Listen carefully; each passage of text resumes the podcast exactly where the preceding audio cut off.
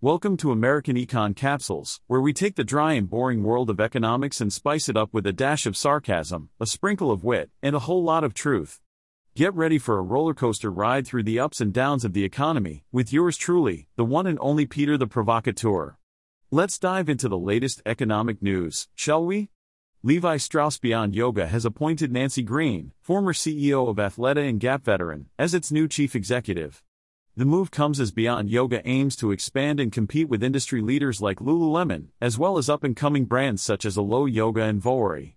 Beyond Yoga's founder, Michelle Wahler, and its COO and CFO, Jesse Adams, will be stepping down, but will remain as advisors during the transition.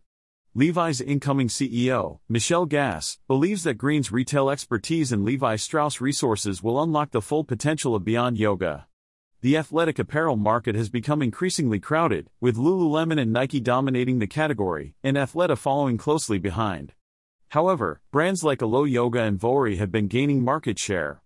During Levi's most recent quarter, Beyond Yoga's sales increased by 25%, while Athleta saw an 18% decline in sales.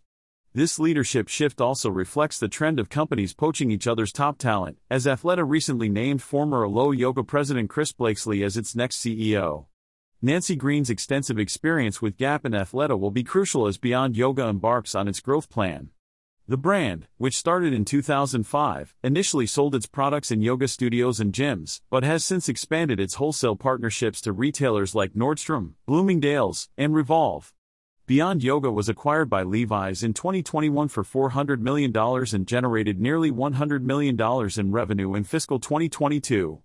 Levi's has been focusing on building its direct to consumer channel, and Beyond Yoga has opened its first store and expanded to six locations. The company is set to report earnings next week. Well, folks, it's time for me to bid you adieu. But before I go, let me remind you that this podcast was brought to you by none other than yours truly, an artificial intelligence. That's right, no human was involved in the making of this podcast.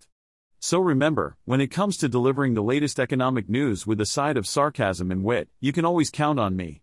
Stay curious, stay skeptical, and remember to question everything. Until next time, this is American Econ Capsules signing off.